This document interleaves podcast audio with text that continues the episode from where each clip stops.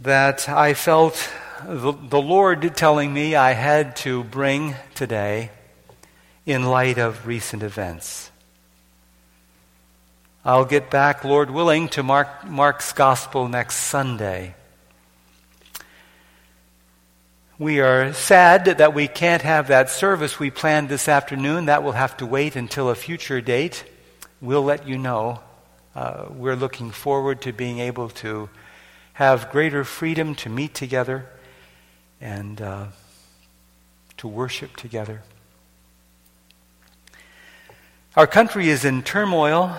Our country is filled with sorrow and anger and frustration and protests. Protests are all across the nation, from big cities to small towns.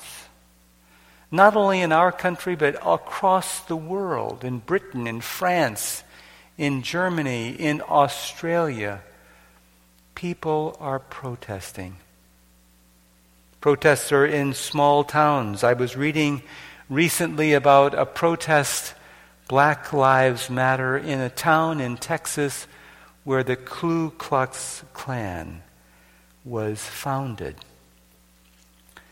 Um, the protests are in response to the brutality against George Floyd, an African-American man killed by Uh, police in Minneapolis. The police officers, one of them is under arrest now for second-degree murder, the others for aiding and abetting murder. There is a danger for us, a danger for white middle-class Americans and for white middle-class evangelicals, and that is that we um, we are comfortable with our position, comfortable in our suburbs. We have never experienced unfair treatment at the hands of the authorities. What's the big deal? They're making far too much of this. Why all the fuss? And if that is our attitude, I challenge you to watch the video. Tragically, you can watch an eight-minute video of this event. And if you have not watched it, you may not be able to watch it. Many cannot. But if you have not watched it, then you will understand better. The man's last words were, "I cannot breathe. Officer, I cannot breathe," he said repeatedly. He cried out for his mother, Mama, as people do as they die. There were bystanders who were held at bay by one of the police officers, and the the bystanders were pleading with the officer who had his knee on his neck. And they were pleading, "He's not responding. He's let him up, let him up. I found myself pleading. I spoke to my computer. Let him up, let him up." It's a tragic video to watch. I hope it will be a catalyst for change. You and I, as we observe events like this in our country and in our culture, turn to the Bible. As we turn to the Bible on page one, we read these words. "So God created man in his own image. In the image of God he created him. Male and female he created them. God blessed them and said to them, 'Be fruitful and increase in number. Fill the earth and subdue it.'" God created Adam and Eve in his own image. He told them to be fruitful and multiply. Among the things that we know is that all human beings are in the image of God. I don't know what color Adam and Eve were, but I do know that all the people of the earth and all of the variety of our color, skin colors were all their descendants. And so we are all, in a profound sense, all members of one family and all brothers and sisters. C S Lewis had a way of saying things that are unforgettable. Let me read to you what he said. "There are no ordinary people. You have never talked with a mere mortal. Nations, cultures, arts, civilizations, these are mar- mortal. and their life is to ours as the life of a gnat. But it is immortals whom we joke with, immortals whom we work with, whom we marry, whom we snub and exploit, immortal horrors or everlasting splendors. This does not mean that we must be perpetually solemn. We must play. But our merriment must be of the kind which exists between people who have, from the outset, outset, taken each other seriously. No flippancy, no superiority, no presumption. George Floyd was not treated as a man who was created in the image of God. He was not treated as an immortal.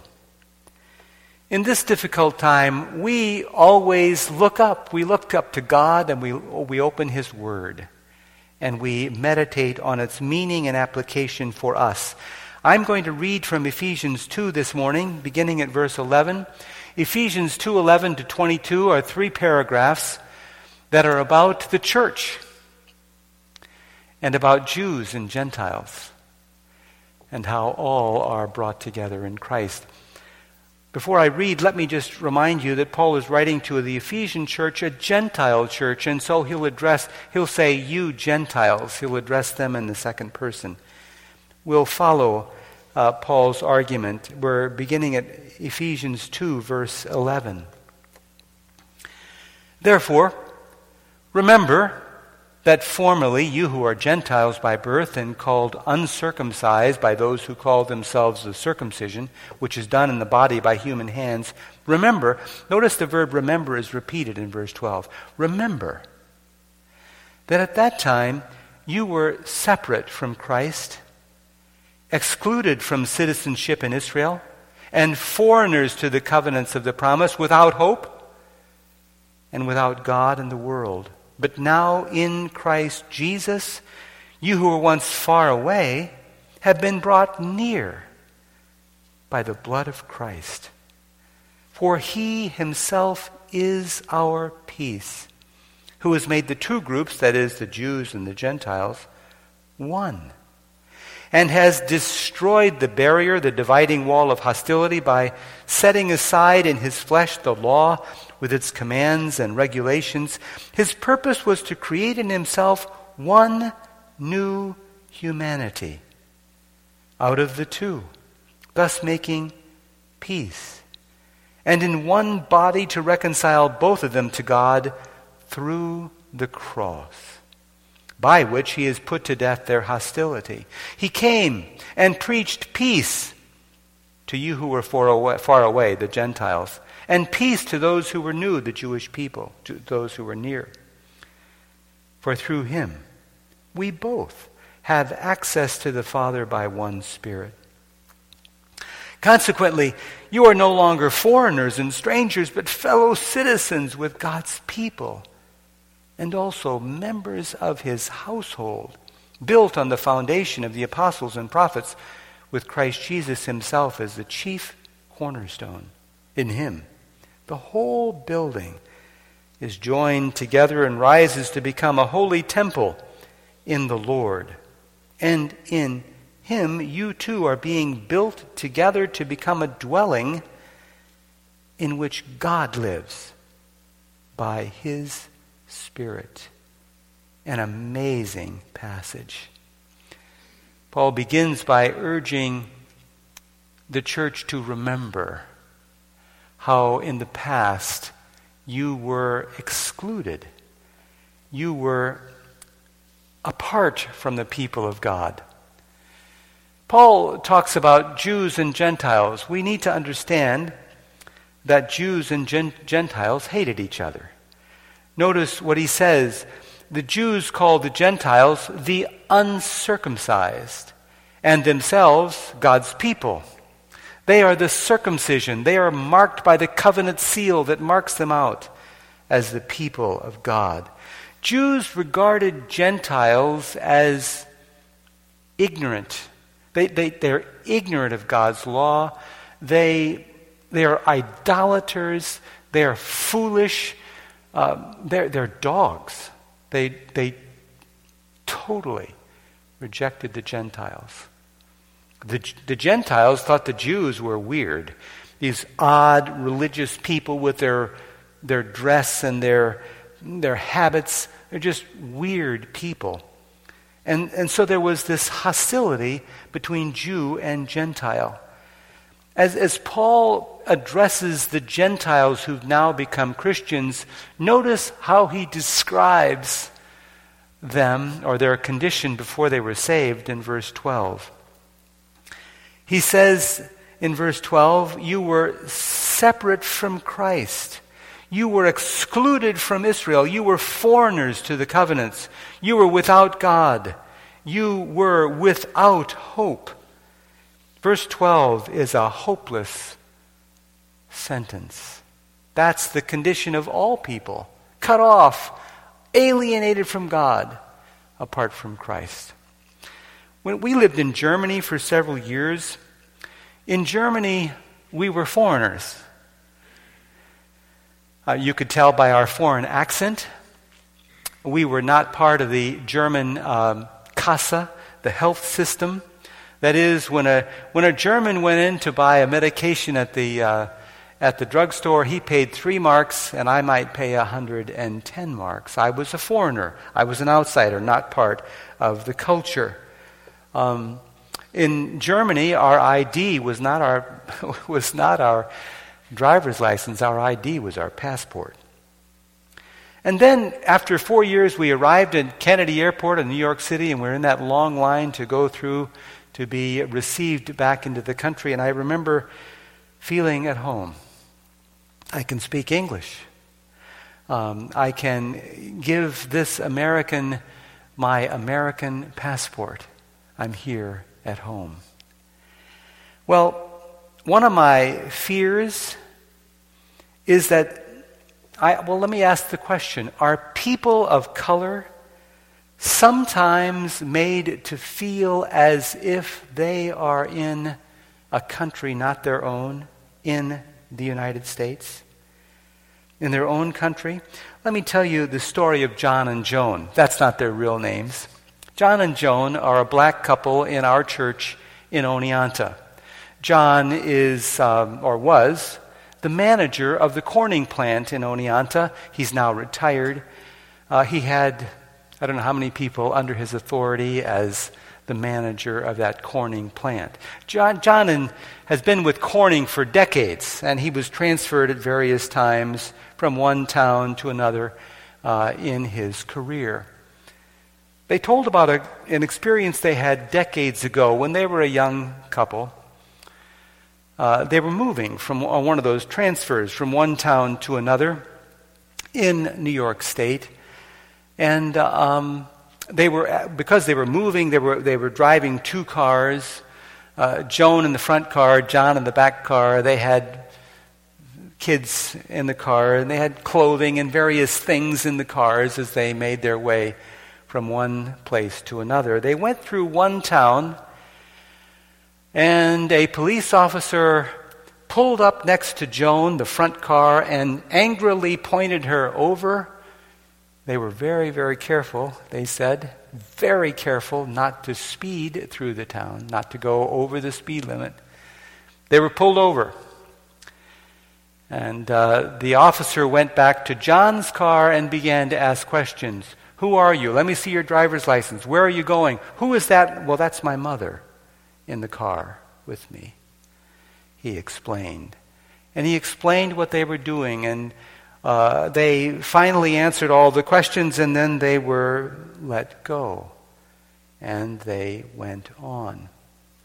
As John and Joan tell this story, they're always very, very careful not to say anything bad about the police officer. But I personally believe there's only one reason they were pulled over, and that's because of the color of their skin. They were finally permitted to drive on, but they were treated by outside as outsiders, as foreigners in their own country. Before moving to Oneonta, I learned later on that Joan had called a friend who lived in Oneonta and asked, What's it like in Oneonta for black people? As if she's a foreigner in her own country.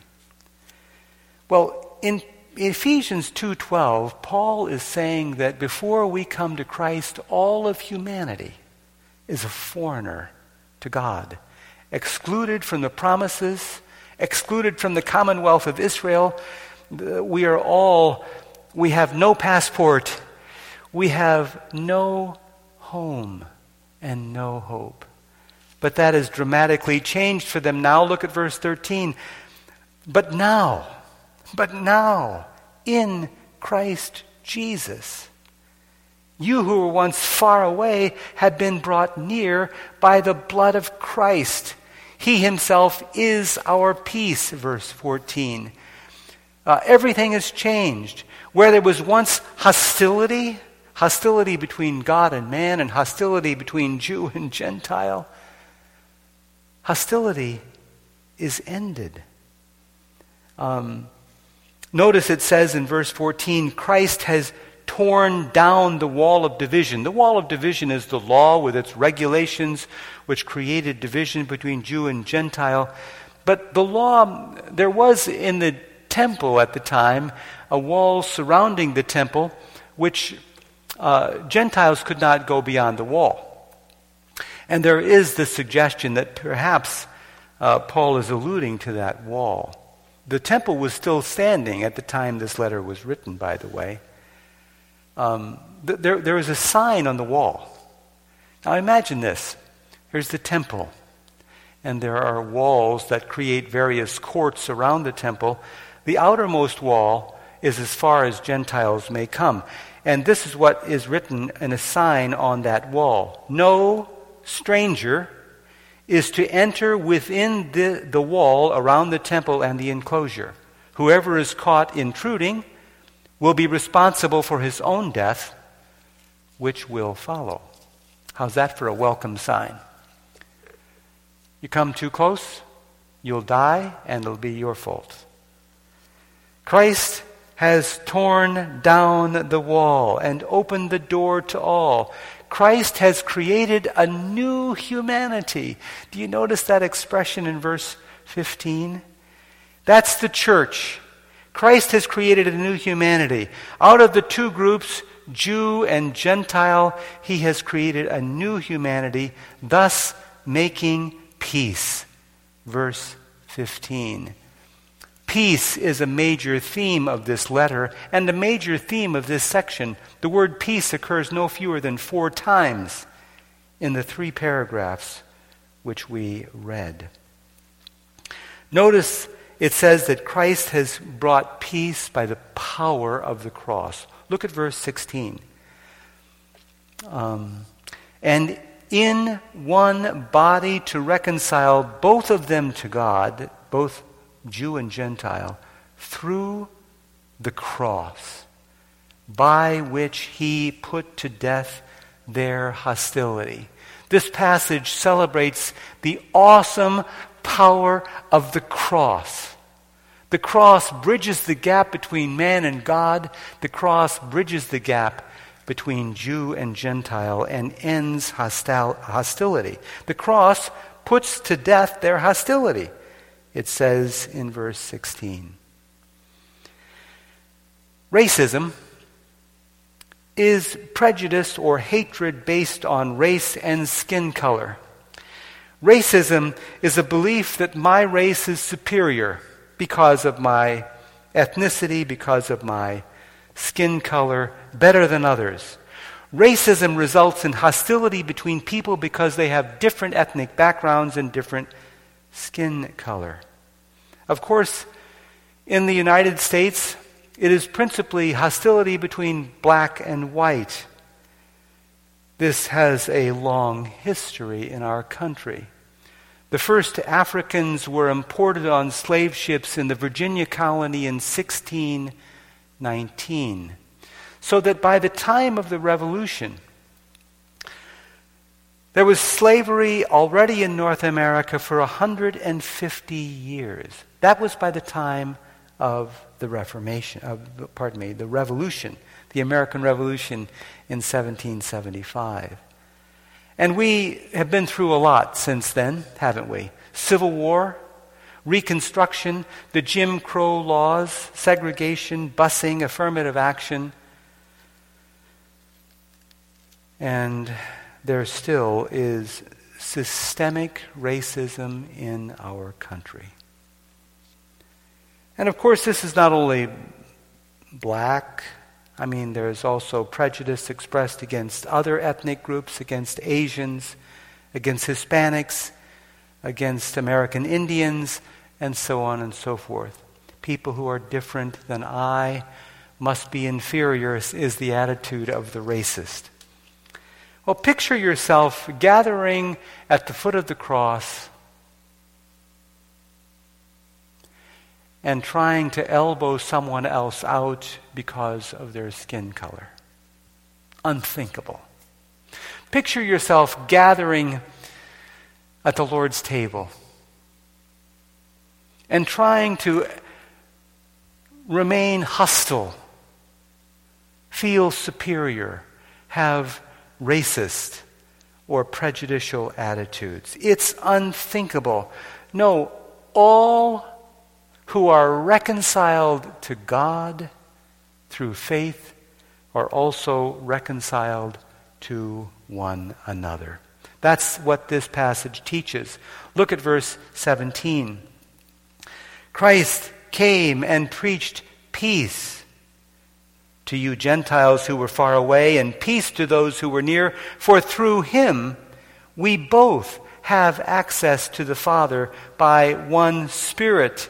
We are all reconciled to God by Christ through the work of the Spirit in our lives. The last paragraph describes the church as a temple. It's an amazing paragraph. The church is the, the, the, the temple, the dwelling place of God. It's called a temple in verse twenty-one. It is a living temple. And so Paul is mixing his metaphors. The temple is rising. It is being built as God adds to it, made up of his people, his chosen ones, both Jew and Gentile. This temple is built on the foundation of the apostles and prophets, verse twenty. Christ Jesus himself is the uh, cornerstone. There can be no other cornerstone. Now, in look at verse nineteen. In God's temple, there are no divisions. There are no more foreigners. There are no more strangers. All are fellow citizens. Verse nineteen. All are reconciled to God and also reconciled to one another. Here in the sacred temple, God makes us one people, one in Christ. So can there be racism in the church? Can there be racism in the church? Well, Baptists were one until the eighteen forties in the United States. In eighteen forty-five, because northern abolitionist Christians could not counten- countenance the appointment of missionaries who were slaveholders, Baptist unity in the United States was divided. eighteen forty-five, Southern Baptist Convention, the Northern Baptist Convention. Of course, Christians have defended slavery in our country's past. Let me share a personal experience. I was in high school in the sixties. I'm that old. And I remember my Sunday school teacher when I was a junior in high school. Doctor Martin Luther King was leading protests, demonstrations, peaceful protests all across the South. I remember my Sunday school teacher saying, he was criticizing Doctor King, saying, wherever he goes, there's trouble. There's trouble. Uh, and he acted as if he should just stay home. My Sunday school teacher back then in the sixties should have said to us, segregation is wrong. Racism is sin against the Almighty. Doctor King is leading peaceful protests against segregation. Let's pray for his success. That's the way my teacher should have spoken. Doctor King is well known for the statement, eleven o'clock on Sunday morning is the most segregated hour of the week, and it must never be. When segregation was just ending by law, and um, integration was being enforced by law, one mother sent her little first grade girl off to school with fear and trepidation. What was this going to be like? And after school that day, on the first day of the school, she welcomed her daughter back, first grader, and uh, she said, well, honey, what was it like? She said, oh, Mom, a, a, a black girl sat right next to me. And she said, well, what happened? She said, well, we were both so afraid, we held hands all day. Little child shall lead them. Well, the church can never permit racism. A segregated church divided by race is an insult to God's creation, and it is an insult to the cross. It can never be permitted. Now, I've only been at Fishkill Baptist Church for a year, but it's my experience. I, I have been unable to detect any racism in this church. As far as I can tell, all ethnicities, people of all backgrounds are welcome here.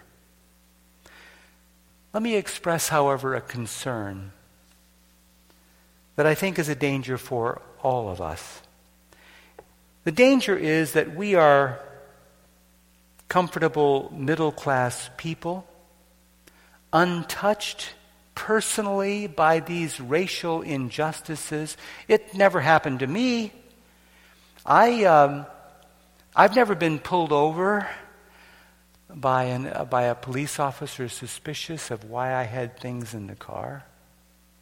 I don't have to give my son a talk, and I'm not talking about a talk about the bees and the bird, birds and the bees, but rather a talk about how to relate to the police if you should have an encounter with the police.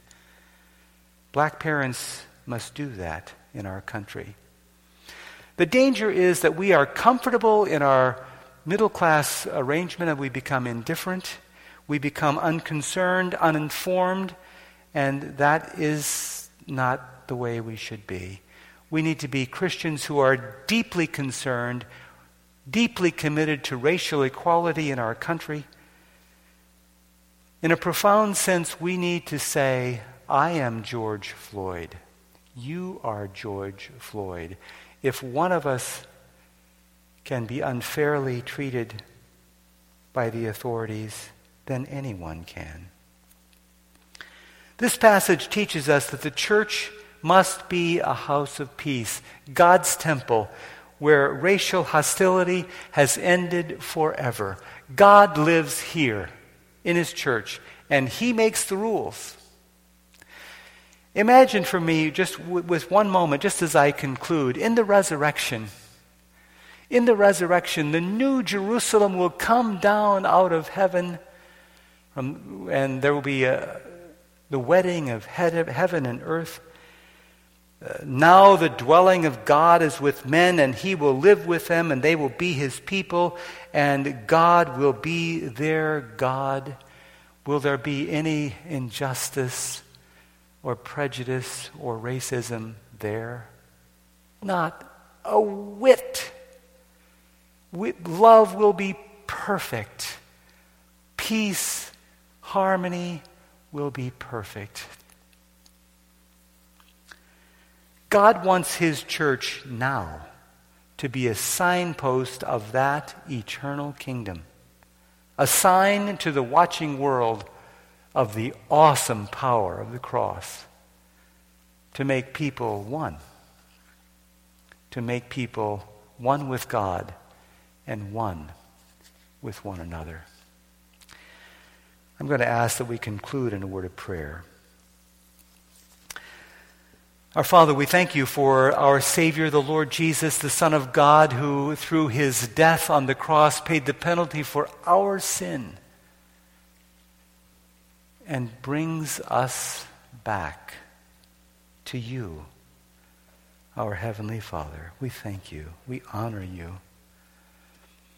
Father, how I pray that we as a church, we as individual Christians may be passionate about justice and righteousness in our country, justice and righteousness and love and peace in your church. Grant that we may be passionate to proclaim the good news that Jesus, crucified and risen, is the answer for the deepest needs of our hearts. He changes us and makes us new. Lord, we thank you for this message and pray that you would burn it into our hearts. In Jesus' name, amen.